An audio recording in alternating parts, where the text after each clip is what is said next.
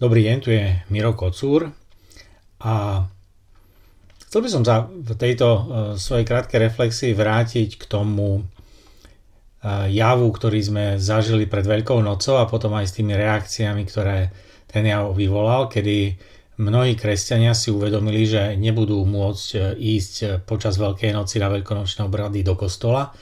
Začalo to ešte predtým, kedy bola obmedzená možnosť zhromažďovania ľudí a bohoslovné zhromaždenia boli to im takisto poznačené.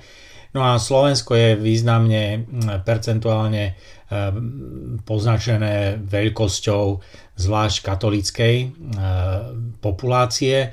No a v rámci katolíckej církvy je veľmi zaužívané denné slávenie Eucharistie, kedy mnohí veriaci prichádzajú do kostola a počas bohoslúžieb, tzv. omše, pristupujú aj ku svetému príjmaniu. Práve tento akt rozdávania svetého príjmania bol e, dôvodom na obmedzenie e, účasti okrem iného a teda e, na bohoslužbách a možnosti poriadať tieto bohoslužby, pretože možná infekcia sa šíri práve kvapôčkovou nákazou, to je s väčšeným výskytom ľudí na jednom mieste, kde výpary v aerosole vzduchu sú vhodným nositeľom pre e, vírus, ktorý sa v kvapôčke e, dýchu alebo e, kýchnutia alebo zakašľania dostáva do vzdušia a potom cez dýchacie cesty sa rozšíruje, rozšíruje ďalej.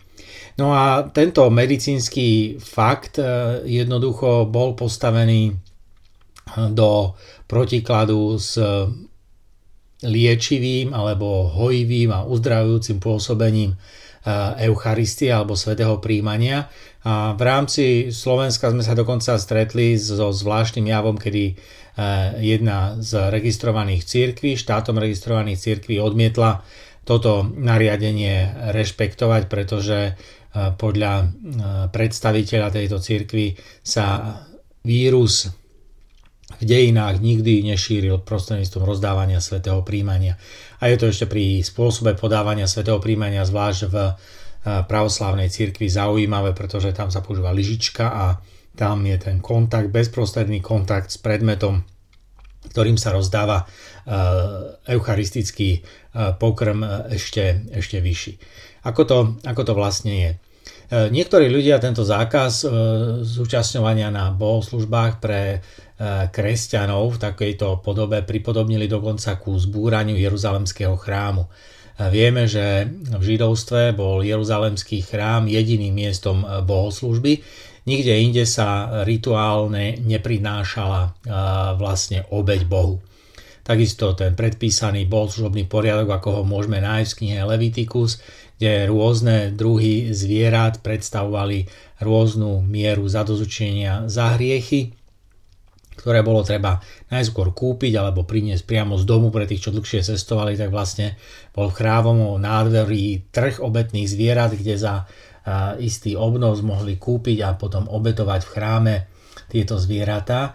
No po zbúraní Jeruzalemského chrámu v roku 70 došlo k tomu, že chrám sa nepodarilo už nikdy viac e, v, no, v tej pôvodnej miere e, vystavať. No a na chrámovom návrši dodnes stojí Omarová mešita a mešita Al-Aqsa, z ktorej údajne podľa tradície e, vystúpil na svojom koni do neba Mohamed a vlastníctvo chrámového kopca je vlastne dodnes symbolickým vyjadrením ovládania starého Jeruzalema dnes je teda tento, tento chrámový kopec v područí, ešte stále v područí um, moslimov.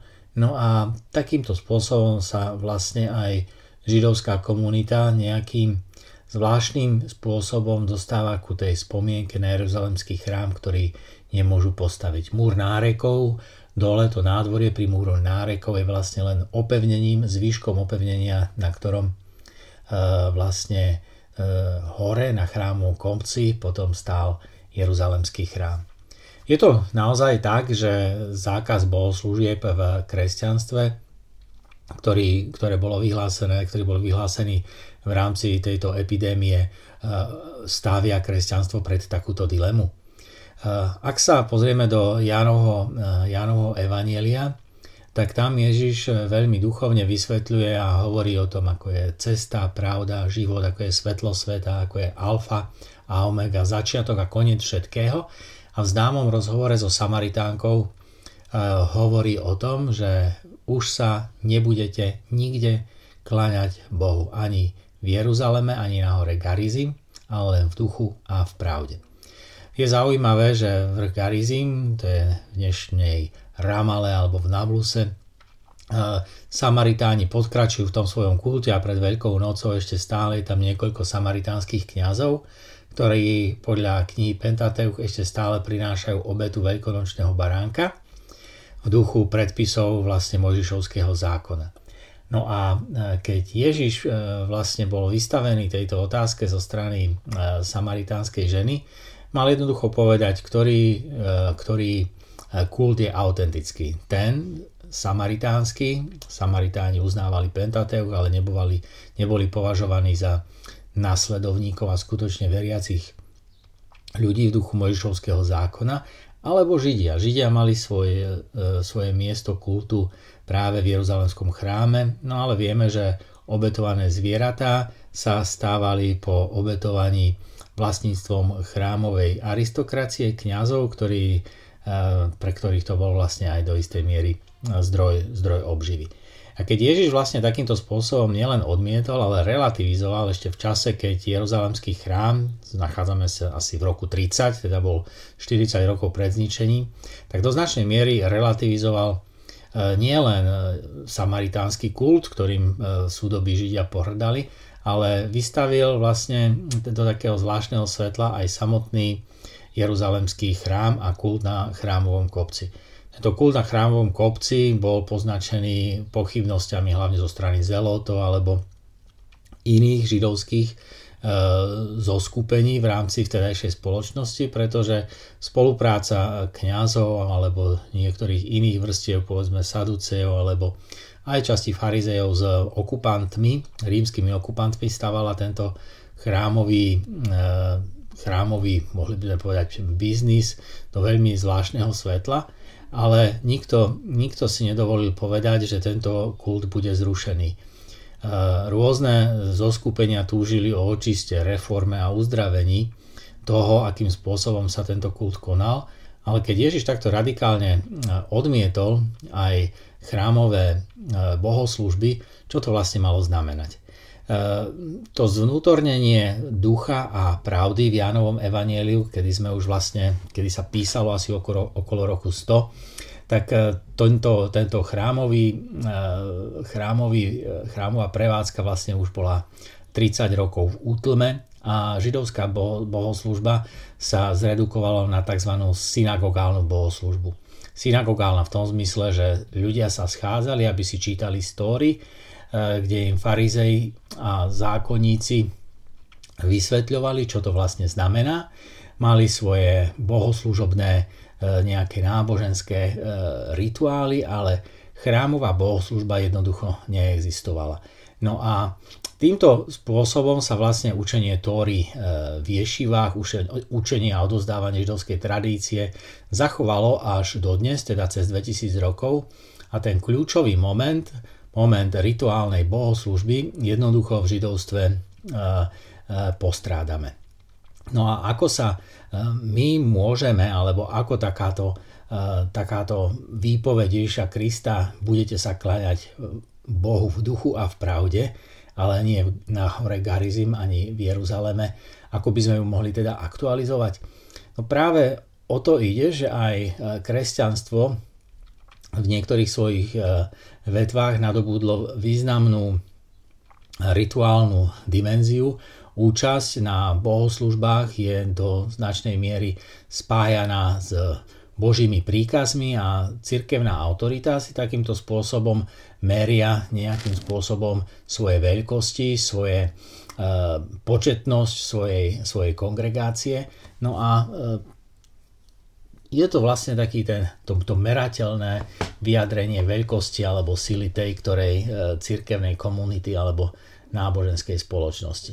Ak sa ľudia majú obrátiť k tomu svojmu vnútornému, duchovnému zameraniu a majú sa postaviť do kontrastu s tým, čo je pravda, čo je autenticita, čo všetko vlastne pre ich e, život viery, e, viera v Boha znamená, tak je to už nová dimenzia. A práve tam sa ukazuje, aký rozdiel medzi skutočnou spiritualitou a medzi náboženskou praxou. Spiritualita je vnútorné, duchovné prežívanie, ktoré pretvára človeka a nejakým spôsobom sa tým jeho presvedčenie a hodnotový svet zviditeľňuje. Tak ako sa správa, ako sa rozpráva, za aké veci bojuje, čo je pre neho v živote dôležité, ako sa správa k prírode, k spoločnosti, k ľuďom okolo seba.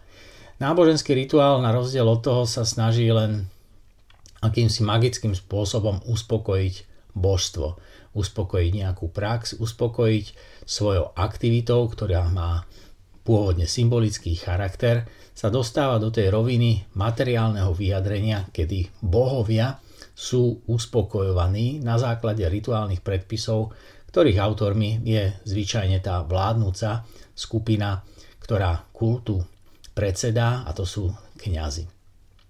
A keď Ježiš nejakým spôsobom vystaví e, vizitku e, tomuto vonkajšiemu formálnemu praktizovaniu viery, chce tým ukázať, kde je budúcnosť tých ľudí, ktorí majú v sebe vpísanú ambíciu a odhodlanie žiť ako veriaci a praktizujúci ľudia. Kláňať sa Bohu v duchu a v pravde znamená podľa Evanielia, podľa, podľa neskoršej kresťanskej tradície práve preberať zodpovednosť starostlivosti o svet, starostlivosti o spoločnosť, starostlivosti o jej prírodu a inštitúcie, ktoré to zabezpečujú, spoľahlivé fungovanie zdravých, aj menej zdravých, mladých, aj starých, rodín alebo aj jednotlivcov. No a táto poklona v duchu a v pravde je v zásade tou praktickou bohoslužbou, kedy nie rituálny priestor, nie kostol ako taký, ale život veriaceho človeka sa stáva tou bohoslužbou, kde každý jeden človek prináša tú autentickú, ale v zásade veľmi abstraktnú obetu Bohu, pretože starať sa napríklad o chorého, podporovať sociálne aktivity ľudí, ktorí sa starajú o chudobných, pomáhať v krízových štáboch v miestach epidémie, roznášať zdravotnícke pomôcky tým, ktorí ich potrebujú, alebo nejakým spôsobom organizovať na základe softveru a rôznych aplikácií distribúciu pomoci, ktorú potrebujú tí, ktorí na ňu sú najviac odkázaní, to je tá praktická bohoslužba. No a vy sa môžete pýtať, však to robia aj neveriaci ľudia. A to je presne to. Byť veriaci alebo byť neveriaci nespočíva v tom, či chodíme do kostola Veriaci ľudia sa nelíšia od neveriacich tým, že chodia do kostola, ale líšia sa tým, ako žijú, ako sa prejavujú v praktickom živote a či to, ako žijú, naozaj ukazuje na niečo väčšné, či je to tým povestným prstom hore, alebo naopak obracia pohľad daného človeka len k sebe samému a k uspokojeniu nejakej falošnej predstavy o Bohu, ktorú v sebe živí, len preto, aby nemusel nič zmeniť. Tu je Miro Kocúr so svojimi reflexami, reflexiami na aktuálne témy. Čokoľvek vás zaujíma, budem na to rád reagovať. Takže buďme otvorení a snažme sa o tú pravdivú perspektívu pohľadu na seba. Buďme honest and bold.